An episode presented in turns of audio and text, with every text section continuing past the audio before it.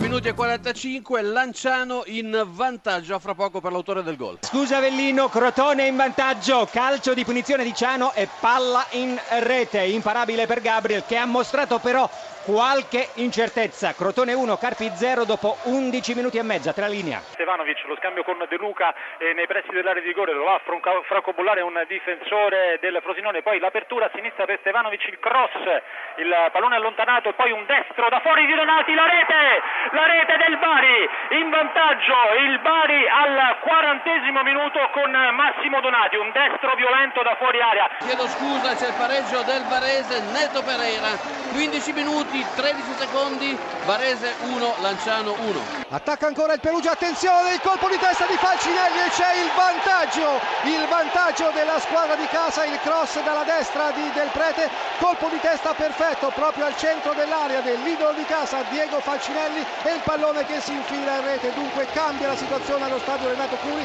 siamo al 35 minuto Perugia 1 Catania 0 ha segnato Diego Falcinelli attenzione c'è il pareggio del Car Carpi.